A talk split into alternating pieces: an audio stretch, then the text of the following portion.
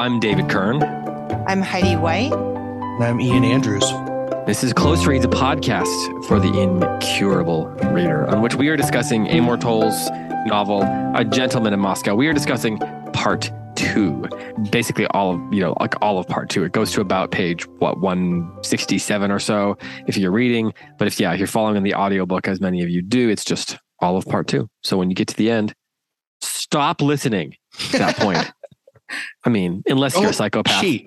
Um, we've got lots to talk about. There is a, a tragic wine sequence in this book, Oh, uh, in this section, which we're going to have to. I think we'll probably have to spend 45 minutes of our hour uh, on that. um, uh, first, though, aside from aside from having to have endured that reading, that great tragedy, uh, how how are you each? Heidi, how's it going? Have you had any good wine since last we spoke? I felt like I needed to last night after I did my reading. You had to redeem So, it. Yeah. So I like pulled out a good bottle of wine, which we had with taco bowls on Monday night. So, or, well, no, Tuesday night, because today's Wednesday. Yeah, taco it is. Tuesday and a really good Bordeaux because I, I just felt like we had to after reading that. How did it How did it go with the with the with the taco bowls? it was, they're actually really good. I make a mean taco bowl if I do say so myself. What's the Man, what's the uh, hungry. meat that you that you did? Oh, just ground beef in my taco bowls. It's just like an easy. I Yeah, yeah, yeah. worked all day, Yeah, and Tuesday, so just rice and ground beef and lots of toppings. Fresh guacamole, of course. Can't have a taco bowl without guacamole and a good Bordeaux because we are living the good life. And a good Bordeaux is way more um, diverse and uh, uh, what's the word that I'm looking for? It can, I it don't can know, it can but it can it can pair with anything. pair It with pair with a taco bowl. It, can pair with an osobuco. yeah It's- exactly. It's a good It's wine. except diverse, it was- I, did not- resilient. I actually did look for a Barolo, but I didn't have any in my in my wine chest. So sadly, Ian, how are you? Doing great, doing great. I didn't. Uh, I didn't get a good Bordeaux. Do you have which is- tacos though? which is sad. No, uh, it was burgers last night. We actually have been on a bit of a culinary adventure. A friend of ours convinced us to try Hello Fresh, Oh yeah. um, Mm, mhm. which is no free ads. honestly Ian, so much no fun. free ads. good. Yeah, exactly. It's really good. It's They send you delicious. a box. It's fresh. Yeah, and- all the yeah. ingredients are super fresh. Recipes are pretty good. I think and we've had like two weeks worth of boxes, and there's been maybe one dud. Like we're keeping most of the recipes to Mhm. make them later. Like it's it's been pretty awesome. So that's well, what we've they been doing on send the you like all side. the condiments and the little tiny jars. Yeah, I Emily love keeps I like joking. really it feels like, we're tiny playing house. Yeah, yeah, exactly. Yeah. Like the borrowers get to make dinner. It's super Yeah. fun. the borrowers get to make dinner. Uh, that's a good little uh, literary reference there. Ian, Oh, uh, plug what you got to plug. What's going on? What What are you guys up to? Oh man, we are. It, it's the fall, man. We are reading and teaching and recording all the time. That's just what's happening all the time. And the and the uh, Word. the big book you're reading for those who have you know maybe they didn't listen all the way to the end last week. What's the big book you guys are reading on how to eat an elephant? We are just starting Les Miserables, Victor Hugo's epic, Hmm. and uh, thus far it has been a real treat. We're taking slightly larger bites of this book than we did of War and Peace, um, so hopefully it won't take us quite a full 26 months like War and Peace did. um, but it's been great. We met Jean Valjean this week. Uh, what a what a scurrilous character he is when he's first introduced. It's been awesome. Uh, and Heidi, what about you? What, do- what do you got to plug? Oh man. Well, same as Ian. It's the beginning of the school year. Many of our listeners relate to this. I know it's just a lot of stuff. Uh, so lots of recording over here too. And then this weekend, um, I'll be at the Anselm Conference in Colorado Springs. Awesome. And then um, next weekend, I will be in Sterling, Virginia with the CiRCE Regional Conference uh, as well. So it's a season of travel and the beginning of the school year. And we get so I'm I'm thankful we get to read some really good books and talk about them. That's kind of honestly, it's work, but it's it's like sanity keeping, right? Like Mhm. oh, I have to sit down and read a great book and talk about it with some of my friends. Like this is the life. I was just thinking that yesterday. I took I took this book, Gentleman in Moscow, and Les Miserables and Remains of the Day to a coffee shop, and my job, like my job for the afternoon, was to sit and make progress in these three awesome novels. And I just think, man, I got the best job in the world. This is amazing. Yeah, it's amazing. The only problem is that there is only so much time. That's the only thing that stresses me out about it is that I Right. always end up like, okay, I got, I have one hour to do all the reading for the show, and this the hour is not flexible because the show starts in an hour. um, That's right. so that's the, but you know, it's it's uh, it's There's the kind of like school, right? As they say. exactly. They do, they do say that. That one guy said that. But if all you know, if people want to add more reading to their lives, they could also go to closereads.substack.com and they could sign up and they could follow along with us on, on our long books like East of Eden, which we're doing right now. And also they could get access to Heidi's monthly column, which goes up today. Today, September 28th, Just when we're dropped recording. today. So yeah, you can you can also uh, check out that. So by now, by the time this episode ran, most of you have probably read it. But in the strange event that you didn't, go check that out at closereads.substack.com. Okay, a gentleman of Moscow. Enough of the dilly dallying. I say that like it's your fault. Um, Mhm. We've got lots of questions. We got to talk about wine, but I want to talk about virtue and vice Hmm. because I've been thinking about how, unlike many books of our time, this is a book that is kind of consumed by the notion of virtue. It presupposes that virtue is an inherently good thing. It presupposes that there are virtues that are worth aspiring to. It presupposes that there are vices that one should avoid and via habit and practice strike from one's day to day life. But that got me thinking. This is a character who, uh, and the Count, I mean, is a character who I can't decide if the degree to which he is complicated. So here's the question that I had. This is a book, as I say, about virtue and vice. What are the virtues and vices of the Count? What are the virtues and vices that our main character displays and uh, and lives and lives with? And I, I I ask this, and I'm going to say this so give you a chance to think a little bit. I ask this because I was thinking about one. This is a book that presupposes all those things that I just said. Um, it also kind of presents its protagonist as sort of inherently good, but also not up against like it's up. He's up. He's obviously like in the. He's sort of in prison, but he's also not up against challenges that other people are out on the streets, right? And it makes a lot of that. And so I just I kept thinking, what does the book want us to think about virtue by its character? Like, is the character himself, as we know him through the first two parts, consistent with what the book is presupposing about virtue and vice? Um, and I, and I don't I don't ask that question as a gotcha question to say if he doesn't, it's not good. That might be part of the point. Um, so H- Heidi, let's let's just start with virtues, and then we'll talk about wine in a little bit. Perfect. But um, I think that those two things go together. So virtue, vice, Um, and vino. yeah. So, where what are some of the virtues that particularly stand out about Count Rostov for you? Um, I, I, um, I think that he is loyal. Um, I think that he is inherently kind. Like there's this capacity for relationship and empathy that seems just kind of natural to him. Like he can read people really well. He knows where to put him in dinner party, that kind of thing, which is a skill, but also does come from a a, a virtue, like a, a a great heartedness. I think that he is um, patient, and I think he has a capacity for joy that is a virtue. I think if you were to put him in, I um, I kind of naturally do this in my head. I don't know why I do this. I, I will I will meet people or read literary characters and kind of put them in the ranks of Socrates, Yeah. bronze, silver, and gold soul kind of thing, like categories. You know why um, you do that? Because you've read Socrates. That is probably true, and it kind of sticks in your head. Um, I mean, I know it's not Socrates writing Yeah. it, but you get my point.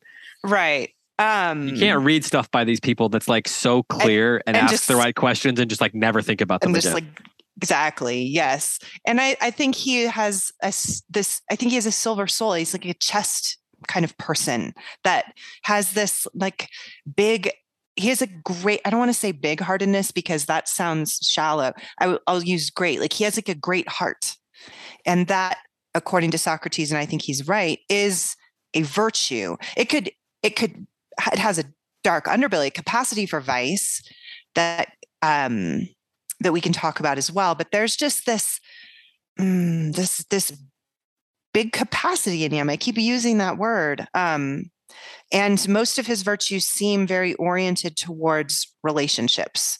He's a good friend. He's a good lover. He's he's uh, he he always has good manners. Uh, he can he knows what people at the table next to him need to hear about wine or about Russia or whatever it is.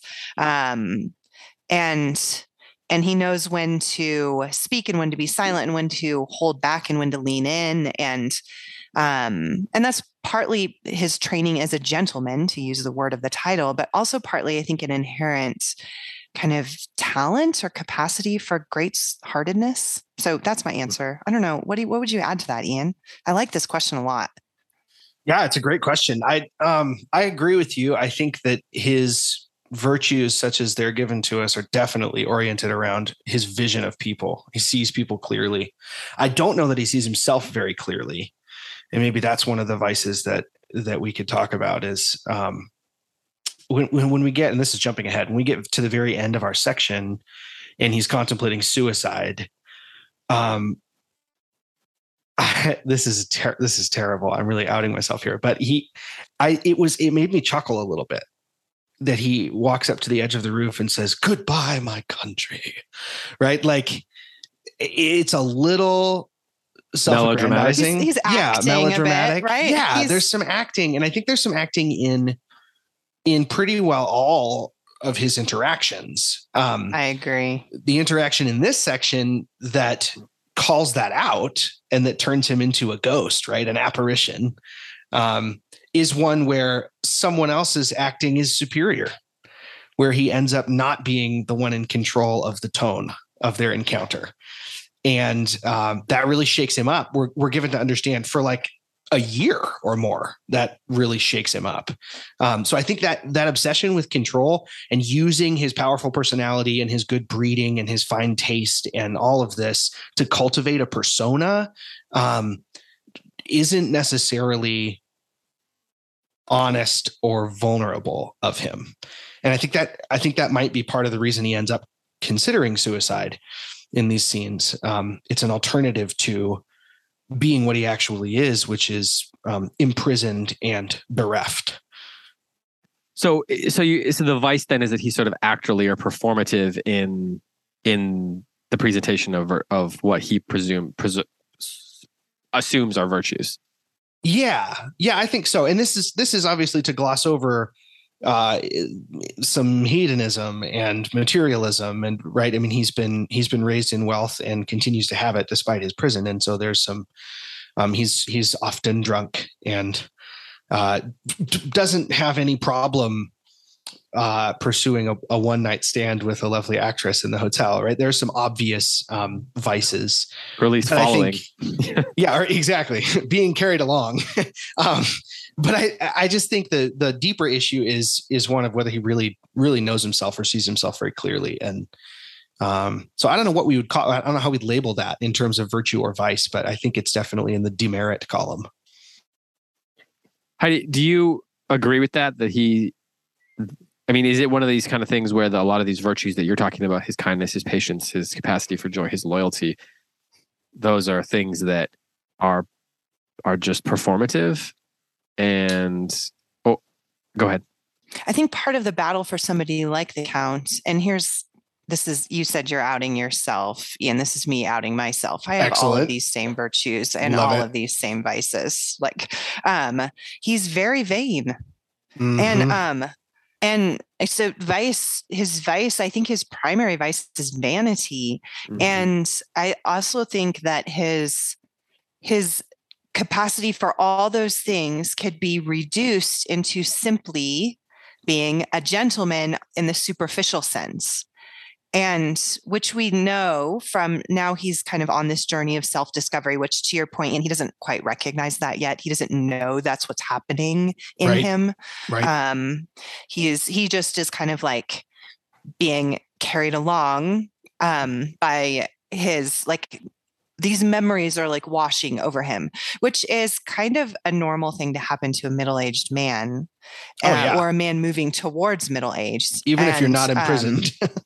right exactly uh, and and his circumstances um, kind of force him to wrestle with with those that normal human experience uh, in a way that he he wouldn't necessarily have to if he was just still surrounded by all the trappings of a gentlemanly life uh, Mm. in his country house and St. outside of St. Petersburg or whatever. Um, and so that part of the Count's journey is that his isolated life is forcing him to to reckon with the mystery as well as the manners. Mm. and um and that is what must happen to us to become great souls. But for him it's just it's not the same kind of heroic journey that we see in um in somebody who can go out and live intrepidly. Like he he's he has to do it alone. Um and i like your question a lot david. I do think that his um vices are uh kind of the dark underbelly of his virtues which i think is true for all of us right? Like he's his loyalty also leads him to be kind of petulant and selfish sometimes.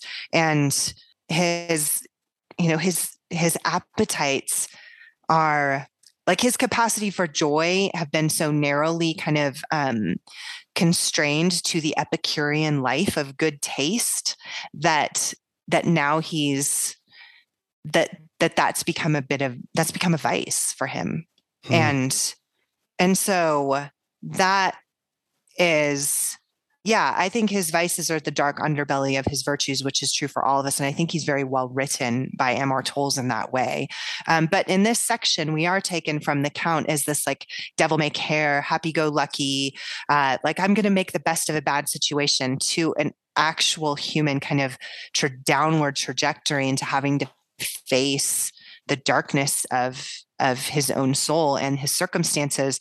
And and and at the end he's ready to take the easy way out. Yeah, he doesn't handle it very well. yeah. He's I wouldn't always always perfectly poised right? He's always the gentleman. He always has the best manners. Even the day he's going to go commit suicide he's still like in the bar teaching these guys about what it means to be russian like and buying everybody a Mhm. drink and leaving notes from beyond the grave he's going to be a gentleman he's organized his finances and uh, and and all of these things however the question of the novel is really stark right now, which is what does it really mean to be a gentleman? Yeah, and is I it think these he, outward trappings he's been content with, or is there something more to it? Go ahead. Yeah. Ian. Oh, absolutely. The, another way to to phrase that same idea would be: uh, is does he actually know what it is to be Russian? When he says goodbye, my country, is he saying goodbye to a country that existed, or is he saying goodbye to to a tradition laden um, culture that wasn't as universal as he thought it was? And I think his his relationship with Abrams.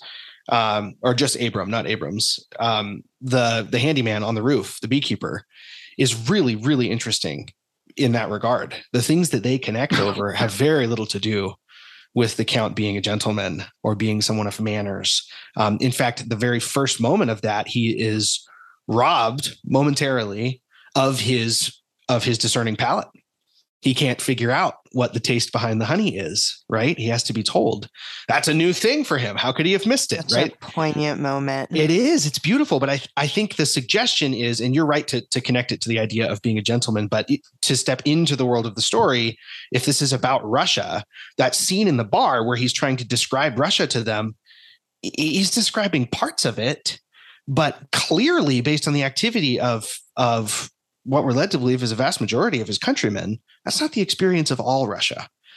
Um, and so I don't know, maybe he's being introduced into into a category of reality in his life that he hasn't had to hasn't had to struggle with before or that What- he's been running from that's another another possibility go ahead david We did in this section though get a taste of his previous life. We get the the anecdote about his sister's death and and her sort of fleeting romance with this guy who he doesn't like and what he thinks is his role and Culpability. culpability in that guy and ultimately dying and that his own not being a not being able to say goodbye to his sister when she dies of scarlet fever and stuff and Towles is funny be i mean he it's funny because he drops in a funny line in the middle of that really heart wrenching story where he's the, the english guy says oh did she die of a broken heart and he's like no that only happens in novels. So like Towles it maintains this sense of humor even as he's talking about this very sort of dark thing.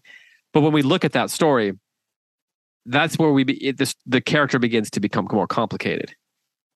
And what i would love to hear from you guys is whether you what you think the count and maybe the book itself thinks of his actions in in those in that story he obviously feels guilty that he wasn't around his sister and he feels bad that the guy died and stuff like that but he tells the story so winningly and with such charm and uh with so much the voice of the narrator that Yeah. it's hard to know exactly how we are supposed to assess or judge w- w- the, his own actions. Like, what does he think of his actions?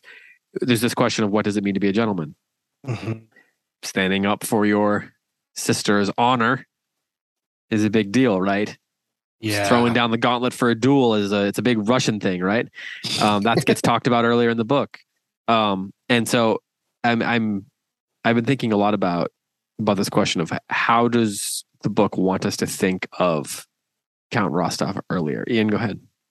I I think that we're the voice of of Towles, uh, in my estimation, in that particular scene is the Englishman, who says, "I think you might be taking this a little too far in the way you remember." I'm not sure all of this was actually He's like our down to you. narrative narrative balancing act. Right, exactly. And and what I see going on in the count there is that the way he remembers the story, and by the way, this is not a, a judgmental comment. This is the way we all remember stories about our lives. In all of those stories, we are the main character. We're the hero. We Right, are yeah. the we're the point of all of these things. And um it, it is the habit of relationships to remind us to draw us away from that, to remind us that We're we're not. characters in other people's stories, right? Um, Yeah. And ultimately, all characters in a story that's being written uh, about our creator, right? And so there's there's I can see him remembering himself, um, even even if it's negative, even if his memories cause him guilt, there's still an idolatry of sorts because it is down to him and his actions or his lack of action that the life of this man and of his sister um, uh, were taken. And I I think there may be an implication about Russia politics and culture in there as well. It is down to him to, as in his position as a gentleman, preserve Russian society. And Mhm. what's happening in this section is he's becoming a ghost. Um, or maybe another way to put it is he's becoming furniture in this hotel. Um, His presence is no longer surprising to anyone, and no one feels the need to uh, make him feel good about himself because he's just always there. And that invisibility that he feels um, is actually a, a true representation of what being alive down here in the world looks like, absent vulnerability and relationship, right? What puts you on the map as, as a being is relationships with other eternal souls.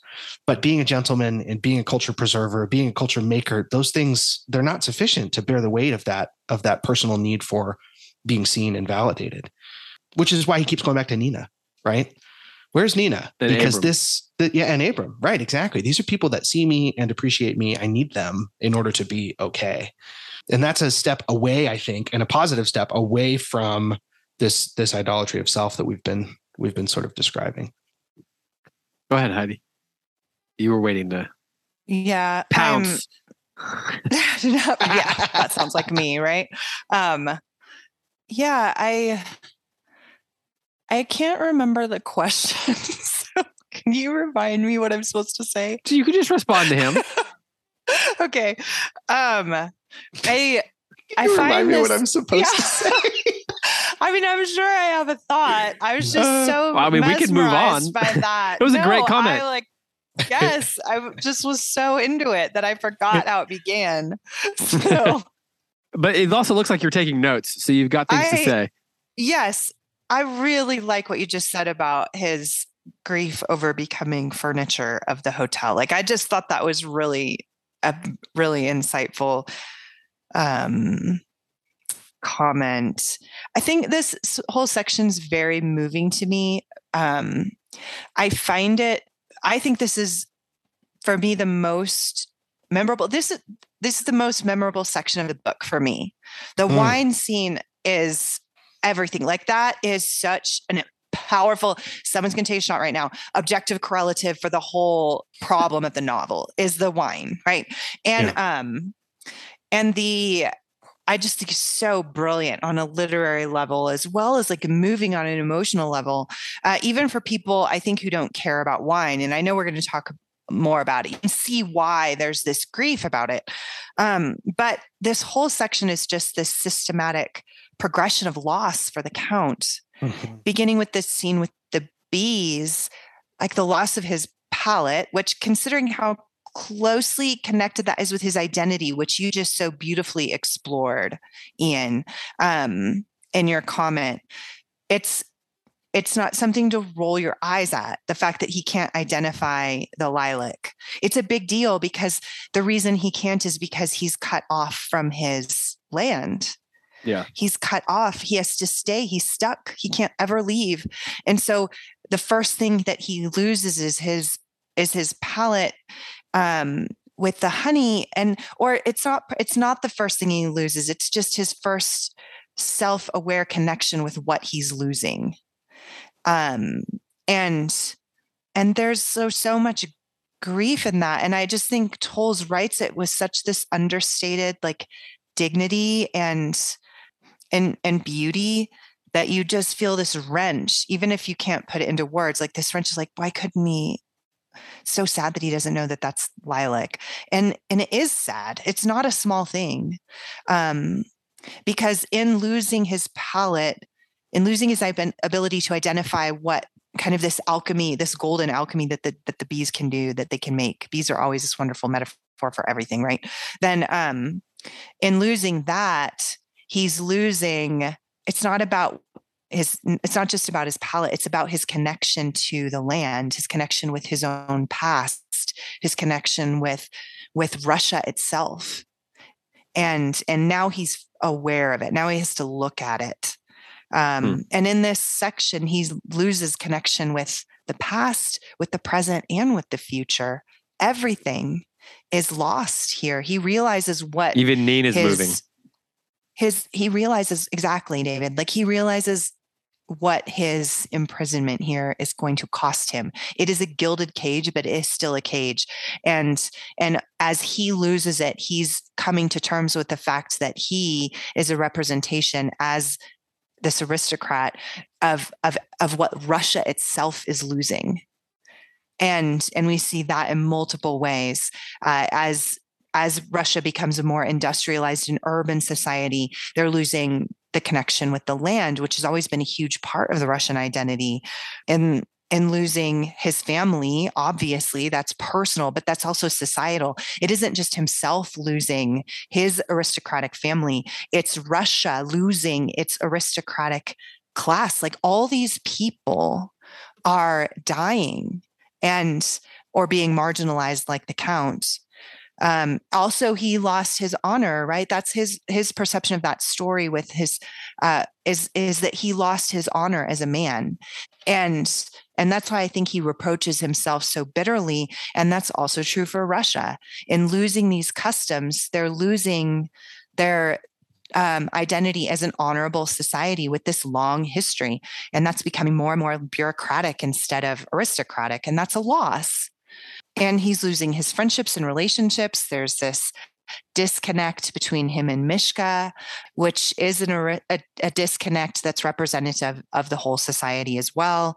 And then, of course, there's the wine. And so there's just these severed connections that the count is having to reckon with that are not just about him they're about his whole country which is why to your point ian when he's you know about to jump off and he's saying goodbye to my country like he is it is a melodramatic kind of posturing moment some vanity there um, and some self-importance but there's also a real poignant mm-hmm. um, declaration of loss that's national as well as individual. Yeah, I love that. I absolutely love that. What what do you make, Heidi, of the fact that right after that declaration, and I agree with you, I think it's it's it's both things, um, a little humorous and poignant. But right after that declaration is when I who uh, God, the stars, like whatever it is in this novel, reminds him that actually um, those things still belong to him. When this this lower class man who has yet managed to be a link to him back to his childhood back to to happy memories interrupts his suicide and provides him with evidence that well, how would you even put how would you even put it like the the, the juxtaposition of those two moments is really interesting to me um it's that abrams comes beautiful. in and it is. It's gorgeous. It's it's salvific. It feels salvific. Mm-hmm. Um, yeah. Not just that he's not laying dead on the pavement, but also that some kind of hope has been restored. Um, it, what's going on in that moment? Like, what would you say? Well, they just. I mean, Towles is just.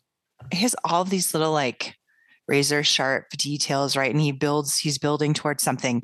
We have that whole scene of um, a there's all of these like threads are being thrown out in this section and one of the threads is the temperature thread right like the the, the small degrees in, of temperature change uh, can have this uh, this enormous impact and that's yet another thing about the bees, right? The reason that the bees are returning is because usually at this time of year it's 45 degrees, but it happens to be 50 degrees, right? And mm-hmm. so the mm-hmm. bees are returning. And then they what they bring with them that is is ap- the, the scent of apples from his home province and also his own this so it's just so beautiful. I just love it. Like even saying it feels like reducing it, right? It brings mm-hmm. with it this the um his own recognition.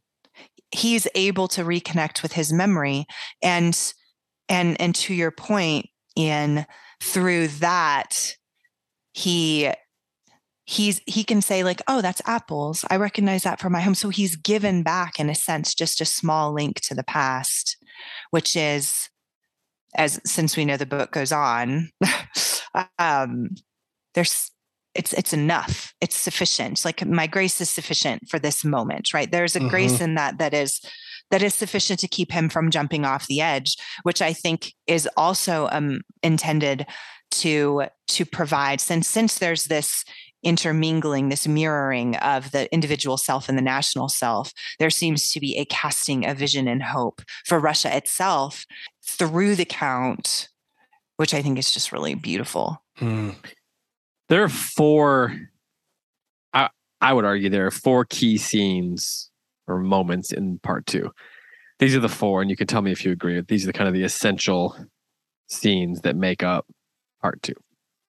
The wine scene, where they where they're in the he's trying to order wine. The waiter says you have a white or a red. He gets taken down to the uh, the cellar and sees that all the labels have been removed, and like they're the stripping of the, of the wine, right? The sister story about his sister's um, death and the death of her, of his sort of this rival figure that he doesn't care for, who he shoots, and then um, ultimately the man dies via bayonet. Um, the bee scene plus the suicide, I'll just call it that, like that combination, the, the suicide attempt that's sort of stopped by the bee. and then the fourth one is this the um I'm just calling it the seduction scene for because yeah. seduction scene goes well together, and we can debate exactly whether uh, the degree to which it is a true seduction. Um, so all of these are very interesting on their own, but he also puts them all in part two at the same time. He doesn't put one in part one. He doesn't put one in part three. These four things are the sort of key scenes of this 60 page section, which is a standalone section, right? Like some of the other sections are longer than this one. This one ends when it does for a reason. It begins when it does for a reason. What do these four scenes have in common, do you think, that make them suitable partners for, you know, the, the furniture of this section? mixing my metaphors and whatnot, but you know, so so be it. He puts them together here for a reason, I guess, is the case that I'm making, and I'm trying to figure like what are they, what is it that they have in common that he that he is trying to to do with them or that they reveal. I think it's that um what I said earlier. I, I think at least part of it has to be that systematic progression of loss, what each one represents to him uh, in his kind of reckoning with his life. Um, now that his superficial acceptance is no longer, as Ian said, sufficient to the gravity of the situation.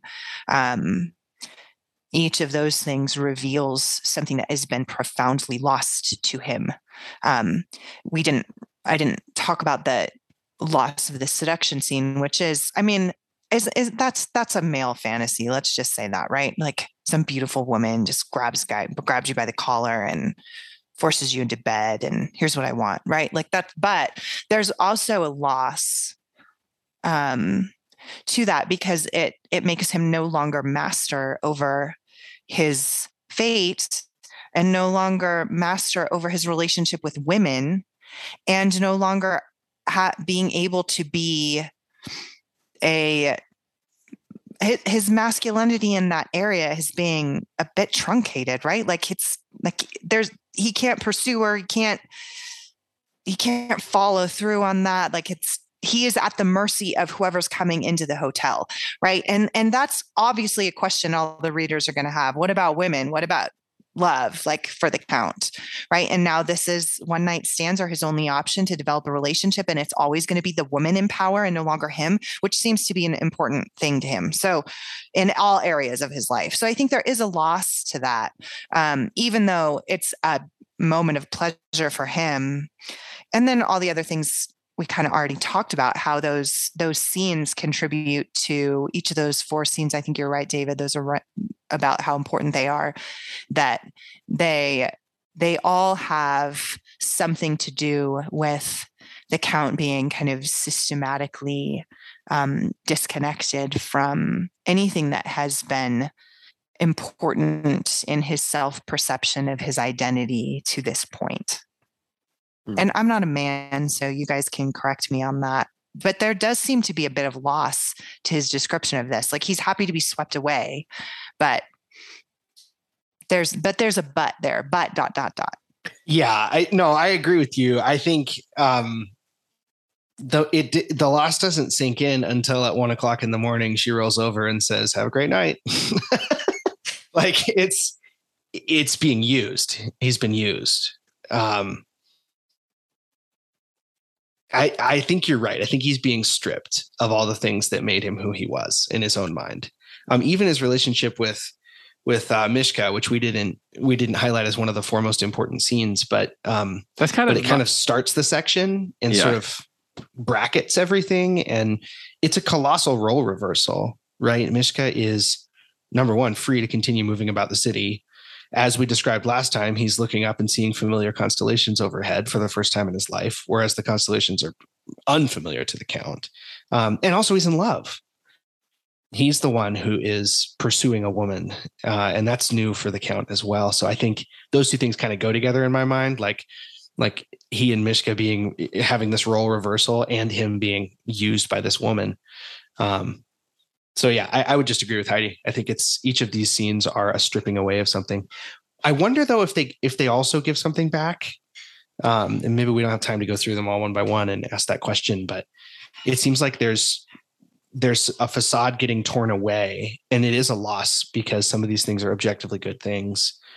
But what remains is maybe truer and more honest um, if he's if he's willing to to reach out and yeah, I, I think that's important because I think for us as readers, this is an essential transition point because you kind of are thinking that this guy is a certain thing. And it's almost like this is all too good to be true. What's the real what's really the problem of this book? Like he's not a revolutionary. He's not really suffering that much. He he's this sort of truly virtuous gentleman. And then we get this scene where he starts confessing things about himself and he has one night stand and like there's all the you know he he is not that fluent in contemporary politics and he doesn't really understand what the common man is going through like there's just all these we begin to understand him as a more complex character than we were given in the first part of the book. So i think that's that's that's essential. I, I want to talk about the seduction scene though. Heidi you called it a, a man's fantasy so here's the question I have. Not a man. This is a. I. That's an assumption on my part. But anyway, go ahead. Okay. Well, here's the question. Um, is it bad? Is the scene bad? Like, does this work? Is it just Towles Oh. dropping in a man's fantasy here? It like dramatically does it work? Does it? Is it? Is it like adding a sex scene for the movie to get a R rating or like or to get you know to game the Game of Thronesification of of you know of something. I mean, and also just is it bad? Like I don't mean like morally bad. We can talk about if you want to, but I mean like dramatically bad. Does this work? Right. Yeah. I thought you were asking at first about its moral badness. And I, I think that if we read it as morally bad, we're not, I, I, I think we're not reading the book right. Like, I don't think that there is any moral judgment cast on the count in the, by the story itself for having a one night stand the same way that we Okay, many so of then, us as christians and parents would you know would be Would like have a oh problem. that's but if that's advice." true, yeah then can it be Mhm. more than just a fantasy? right so I don't know if I agree with that. when I read the first, M- Millen, you can absolutely make your case about that. Maybe you're right. I um, but I think in terms of whether it works dramatically, when I first read it, the first time I read the book, I kind of thought, "Oh, this is dumb." Um, Yeah. this is just I'm sure a lot know, of gratuitous. Yeah. yeah. that's the word I was looking for. There's a whole lot more story. There's a whole lot more story to go. So hang Mhm. in there. Um, and we can tell that she's intended to be more complex than a one night stand, even in this section, by the follow up we have about her blouse. The addendum. Um, so even now, yes, even now we know that there's something more to this woman than just the the the sexual escapade that she provides for the count that one night because we see this follow up about how he hung up the blouse and she has this giant temper tantrum and that kind of takes us a little bit more deeply into her character and maybe sets her up for for for coming back into the story. So Towles does do something I think there that works dramatically um but I do I first time I read it I was like oh well here's the sex scene. Mm. You're right, Ian. I do. I think it works. Um, I don't think it would have worked without the extended meditation and the list of illusions with him walking down the hall in the middle of the night. Um, and the line that really stuck out to me was uh, of all of these ghosts, these legendary ghosts that he's talking about, um, they have no desire to see the living at all. Um, and it, you could read it and just say, "This is this is shame," right? Um, but I don't think so. I think I think the count actually in this experience um, was thinking harder than that and did encounter the kinds of things that we're talking about, the stripping of his agency. Uh, and so for that reason, it it works and it plays nice with all the other scenes in the section because of that. So I, it, works for me. what about you David what do you think about this I just wanted and still want it, her to not be real. Like I just think the whole book would be better if she was not a li- an actual person. Like I wish she. I think. Like she's a dream or something. Yeah, I think she should be like a ghost. oh um, that's what I wanted. Um, a gentleman and a ghost in Moscow um, I think it would. be- I think it would do some really interesting, uh, interesting things. I Huh. I don't know. I'm really torn on the scene because I do. it was very tasteful. Well, yeah, I it's thought. not like it's gratuitous in terms of the description. Right. Um, I just can't decide if I think like the you know, she puts her napkin on the ta- on the plate and pushes back her chair and comes around the table and takes him by the collar and kisses him on the mouth, and then like there's a very pardon, pardon, this pun. There is a very pregnant pause in the book there. like it's like he pauses there and then he comes back a minute later after the deed has been done. and it's it is tasteful. I just can't decide if I think it's silly. And it is true. That's why I ask about the, it's where it's put in the book. Hmm. Um, I I don't. I, I well, this stuff we can't talk about till later. Um, and I I just so I'm I'm torn on it. So the fact that you both think it works makes me feel better about it. Honestly. Well, David, I noticed that you're a bit ambivalent about Towles's women characters in general because this is the the female character is the one that you think doesn't work in Lincoln Highway as well. It's she's a non-character and doesn't need to be in the book. Like it, when you're when you have a whole character that takes about 50 pages up and doesn't need to be in the book, that's a problem. So maybe there's a maybe maybe there is and and you tend to be like Ian and I tend to do we we kind of need you right? Because we we we give unconditional positive regard to books in general right?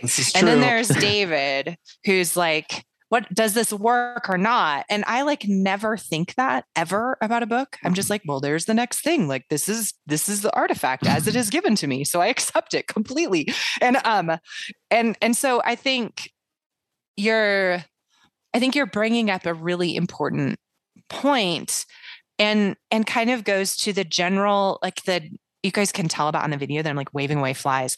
Um, this is my hand motions. So, um, listeners, imagine me just like wildly waving her arms above flailing about. yes. um, yeah. So I think that it brings up kind of the age old question about uh, can does it work for this male author to have written this female character? Does it work for this female character to have to have written this male character right? And i will say that i don't know a single woman in my whole life who's ever done anything like this unless she was paid to do it. And i don't mean it just in terms of the age old profession but i also mean like actresses who are actually paid to portray women like this on the screen. So yeah. that's why i said male fantasy. Like this is not a normal thing that women do, no matter how good looking and charming the man they meet in the hotel bar is. There and so a, I think yeah. that you are, yeah, you're bringing up a really important point, which is so, this does it work or does it just feel like it's being put into the narrative because it needs to be there? So it seems to me, reason. it seems to me he is after something thematic Mm-hmm. He's after something which we'll use the term gratuitous for. I don't. It's not gratuitous in its description, but it's just like right. adding a adding a romantic escapade to this to the scene. Which both of those first the two things can be true at the same time. Yeah. But what I'm trying to figure out is like, as you said, Heidi, you never you don't know any women who were at least willing to admit that they had ever done this. Right. Um, and I I assume that like what you mean is like seduced a strange man in a in a in ho- this particular yeah. way right. even like there's plenty of women who have one night stands right. right. and are bold you know like yeah, yeah. that's but this particular thing is so glaringly a What's a trope? a, a construction or a trope yeah. And what i can't figure out is okay the whole scene has an intimacy. It's like I, I was calling this book like Russian adjacent, right? This is like an intimacy adjacent scene where it if if you were like these people are married and this is a complicated marriage and this happened and they're having a meal and then you get that that's something different right? And it feels like there's an intimacy there. They're not like they, they're in a restaurant their meal isn't even in the restaurant. Like they're eating in the room and they're ha- like there is there's a formal play like aspect of it that then leads into their tryst. Um, and so what I can't figure out is is he putting this here, or the question I have is is he putting this here to reveal the uh, the what he doesn't have, like the, the, to to sort of contemplate the intimacy that the count doesn't have. So it's another thing he does not have. And if so, does that make it less of a sort of male fantasy? Which I th- actually think it would be more interesting if the book is just like, yes, this is a ghost. she's either actually a ghost and it's haunted, or it is just a fantasy by a lonely guy. So, ellipsis, pregnant Right. pause. but Ian, you had like a skeptical look on your face. yeah i don't like ago. when you said that he's doing this for thematic reasons i agree with you but i think um if the if the stripping away of everything that the count is didn't extend to to romance to sex i don't know that and i haven't read the whole novel but i don't know that he could really accomplish his his aims here it's got to include that Well, then in that case, is the constant talk about the stripping of clothes and the blouses and all that kind of stuff like is that too on the nose? Maybe, maybe. I mean, the more you talk about it, the more I think it might have been a little ham fisted. But this goes back to what we talked about in our last episode, where he's not content to drop an illusion. He has to walk it out for you and explain to you exactly what he means by the illusion so that you don't miss it. Like, like it's there are moments when he's a really great stylist, and there are moments where as his editor, I would say, "Hey, buddy, let's walk it back a little bit here. You're dealing with intelligent readers, You right?" know who I decided that I think he's like? Who? Steven Spielberg. Oh, So he's like, sometimes you're like, that is an absolutely banana shot. Like the you, Yeah. the mise en scene of that scene is incredible. Like you know how to put an action sequence together or write a really funny comedic comedic scene using Indiana Jones or whatever. And then Right. sometimes you're like, you just used all the cinematic tropes in a little ham-fisted way, Yeah. and like Yeah. this is why people like movie, their movies when they're 15, right? Like he's movie, he has this whole group of movies, Uh, but they become these legendary, beloved movies. And Mhm. I watch a ton of Steven Spielberg movies right the day after I watch Paul Thomas Anderson movie or a Jean Luc Godard movie, and then I'll come back around and I'm like, we're gonna watch George Lucas and Steven Spielberg do something dope again, right? Like I keep coming back to it dope. because it's it's so pleasant, and but and it's not pleasant in a way that's like demeaning, right? yeah, It's it's ple- it's it's he knows how to use the tropes in a really fun way and to use the art form in a fun way, and sometimes yeah, it's a little bit like drinking lemonade, not Bordeaux, right. I, I and that's mean, okay. honestly, it it's not the biggest cliche that we've read so far. Really, like he can whistle and dogs just like sit at his feet. Oh no, it's not. I yeah, ca- yeah. That and also, and I, like I the realize this is a sacred cow that I'm full covering, of- but the wine also a little cliche. totally it's uh, the book is full of cliches and i but they're cliches that he owns so boldly and writes so beautifully that i'm Mhm. i'm all in so Yeah. like the seduction scene i still think it works on literary level i think it works in every way Yeah. just the same way it works that she loses control of her dogs and then he is able to be the only one who tames them like Right. that's a cliche right like and or the little wise child who is gives him the pass key to the hotel like this there there's so many cliches in this book and i think that they work perfectly because he nails the writing and because he's telling a larger than life story about a larger than life character. And and and he's doing something with the cliches that are there. He's like serving them on a silver platter. And i'm like yes please i'll take another one another course another It- round. to me, he's much more in keeping. I mean, maybe I even mentioned this, but it, he's much more in keeping with like Thomas Hardy, or if you go back to like uh, who wrote Pamela, Samuel Richardson, uh, and like a lot of those very very early novels, which kind of do wear their their themes. they're not cliches yet They're- right like yeah, they are Th- yeah, yeah. but they wear them like super on their sleeves. And so, as modern readers who like, you know, if you read like, I think I mentioned this, like, if you read a contemporary, uh, like a 20th century writer like Waugh or Don DeLillo, or even like someone like Tolkien, who's a little bit on the nose with his stuff, you're like, it feels of a different, it feels like it's a different age, right? I think that's one of the reasons why people who love to read love this book is because it Mhm. feels literary in the sense that it doesn't feel like a modern novel. It feels like it's like it's written for a different time Yeah, yeah. I think while also you being written for now Yeah. It Go works. It works for me. I think you could if you were if you were predisposed as a reader. I uh, there's I have a friend who's very much this way, and we're currently locked in furious debate about the Rings of Power. Um, if if your habit in encountering art is to enter unconvinced and ask the author to convince you that he's got something to tell you, um, you might not like this book. You might you might read all of Or that you that might really like as it. fan fiction, right? This could be fanfic of this set of tropes. Um, but man, it's good. If even if that's the case, like I, I think I'm excited to see where he takes us on this on this journey. And so far, my suspicion is that he's writing kind of a fairy tale. And fairy tales often have really, really dark themes under the surface, but what's on the surface is beautiful and attractive and and whisks you off somewhere. Um, that's that's why we came down on it needs to be set where it's set and in the time that it's set in in order to work, right? Hmm. So I don't have any beef so far, to be perfectly honest. I think the bee stuff is like subtle in a in a really nice way. That I think, like it's where you sh- it's where it, it shows his ability the most to mm-hmm. be to like point you towards this thing that I. It's not like I had to kind of think about those things in order to make the connections.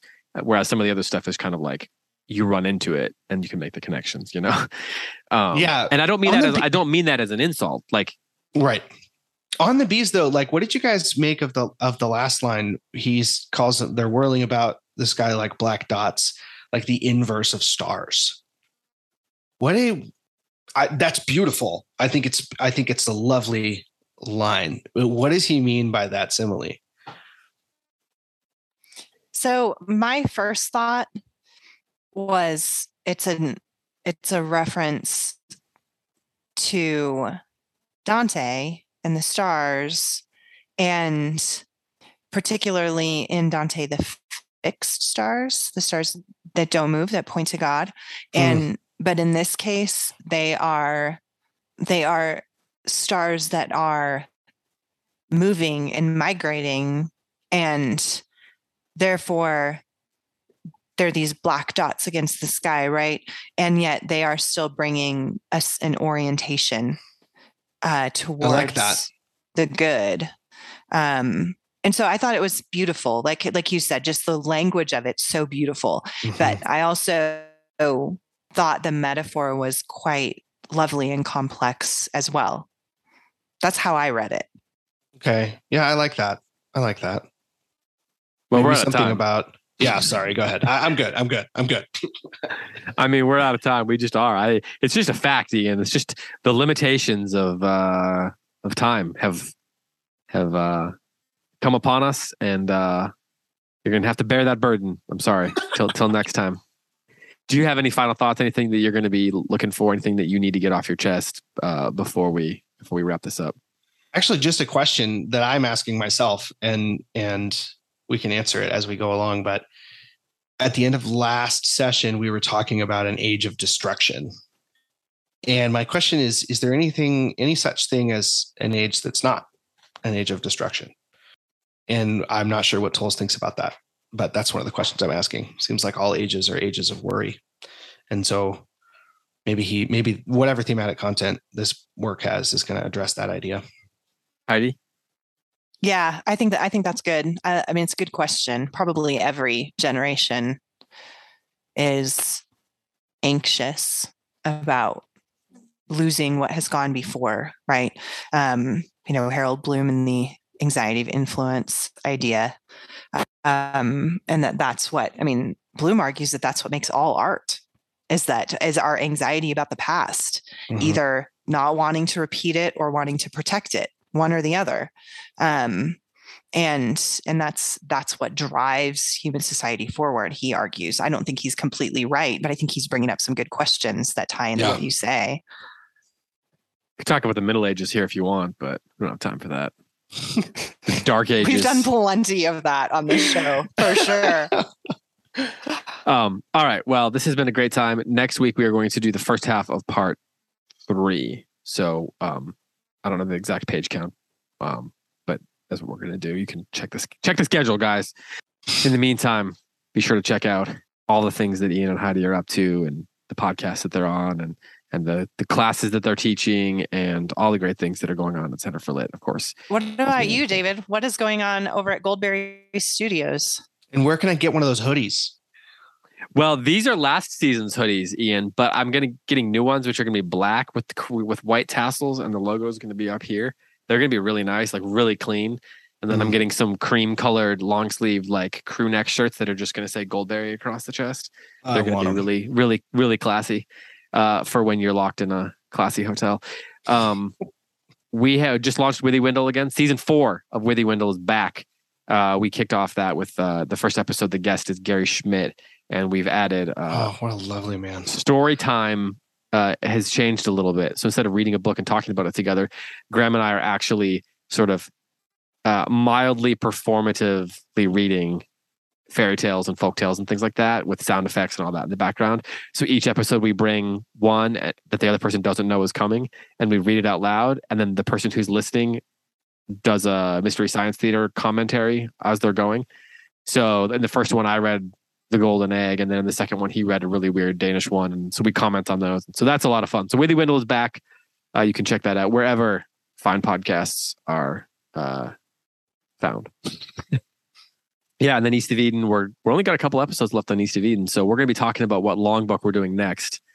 Um, there's a short list that people have been requesting, so we're going to have to decide that here soon. But um, and I know Ian, we've talked a little bit about you coming back on the podcast for some things in, in 2023. So I know when Gentleman in Moscow is done, we'll have to discuss your uh, your involvement, what will allow you to come on for, and so forth. um, whether whether uh, your wife will let you out of um, yeah, I was going to say, I'll put you in touch with my people. Yeah, yeah, exactly. all right, well, that's all for this week. Thanks to everyone who's been listening. Thanks to everybody who subscribes to Close Reads HQ and makes this all possible. Thanks, of course, to Logan who makes the post production happen. And uh, for Heidi White, for Ian Andrews, I'm David Kern. Thanks so much for listening. Until next time, happy reading.